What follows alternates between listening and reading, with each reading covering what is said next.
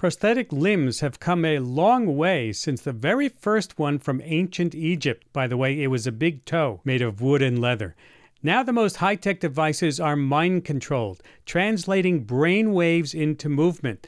But these state of the art prosthetics often involve invasive brain surgeries, and they come with a hefty price tag that can exceed hundreds of thousands of dollars, making them wildly inaccessible for most people. But now, 17 year old inventor Benjamin Choi is doing something about it. He set out to create an affordable mind controlled prosthetic Ben's story is part of our series of impressive young inventors who are taking on big problems. Ben hails from McLean, Virginia. Ben, welcome to Science Friday. Hey, thank you so much for having me. I'm so excited to be here. Nice to have you. Tell me what inspired you to create a cheap prosthetic arm. I was initially inspired when I watched a 60 Minutes documentary on brain controlled prosthetics I was super amazed by the amazing potential impact of this technology to improve lives, but alarmed that the form of mind control used in this documentary required this really risky open brain surgery and costed over $450,000. So, after conducting a lot of extensive research into the many shortcomings of current upper limb prosthetics, I was inspired to come up with a non invasive solution. Can you walk me through the basics of how it works? Sure. So, my solution employs this electrode that's placed on the center of your forehead. And essentially, all the time when you're awake, you have these electrical signals. And essentially, the underlying theory behind my project, which is that these electrical signals are correlated to your underlying brainwave activity. And so, if we can decipher these electrical signals, we can ultimately figure out what you're thinking and then use that to control a prosthetic arm. The problem with this is that these electrical signals on your forehead, because they're non invasive because they're one step removed from the actual brain itself. They're very complex and hard to decipher. And so, what I used to decipher these very complex electrical signals was this new AI algorithm that I created. I collected brainwave recordings from this wide slate of human participants, and then I used those recordings to train this new artificial intelligence model that essentially learns to decipher those electrical signals and figures out what you're thinking.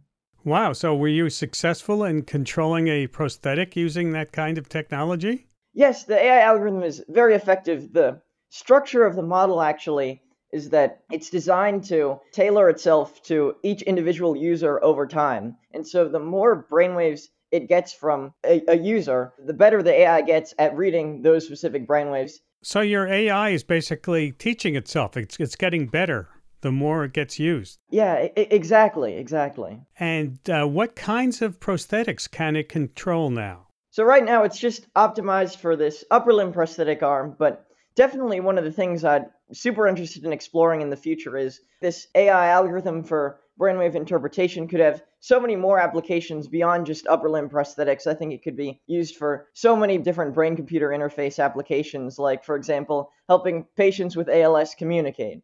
Right. But now we have heard of other people working on such projects. What is your competitive advantage in the way that you do this?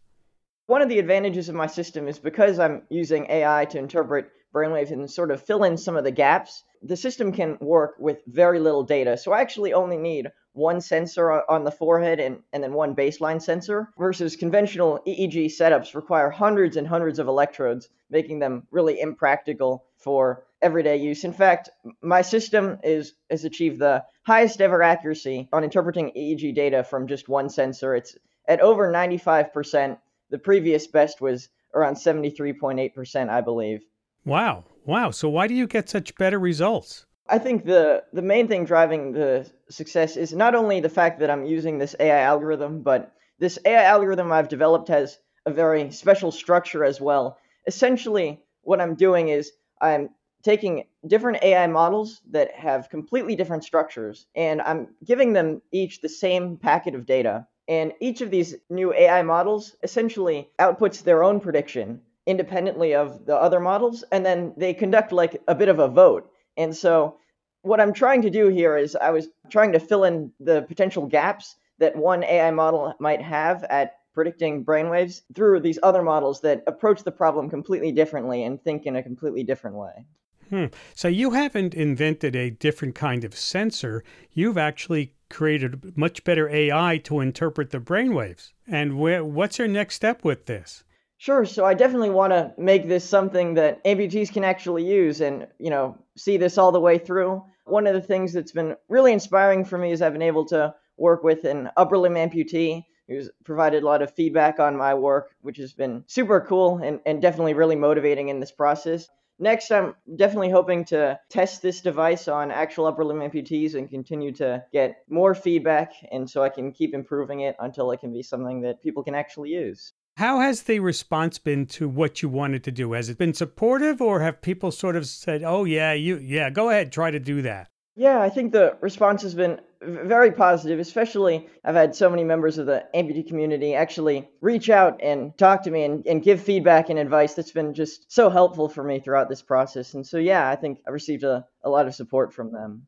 Now, I understand you're going to Harvard next semester. Congratulations. Are you going to be continuing your work there? Yeah, definitely. You know, there are tons of ways I really want to continue to improve this project. One is specifically with the actual physical model of the prosthesis itself. Designing it was a very lengthy process, but there are still so many ways I'd like to continue to upgrade the design. And some of these will require, you know, investments in, in new materials or new socket fitting that I'll really want to do. I was fortunate enough to receive a lot of funding from this company in California, Polyspectra, who really helped me on the material side, but still there's a lot of work that needs to be done in sort of creating a socket. And also another thing is the clinical trial process is a very lengthy process. It can be very expensive. And so that's another thing i would really like to get more funding on. And then uh, just of course continuing to improve my algorithm advance that even further.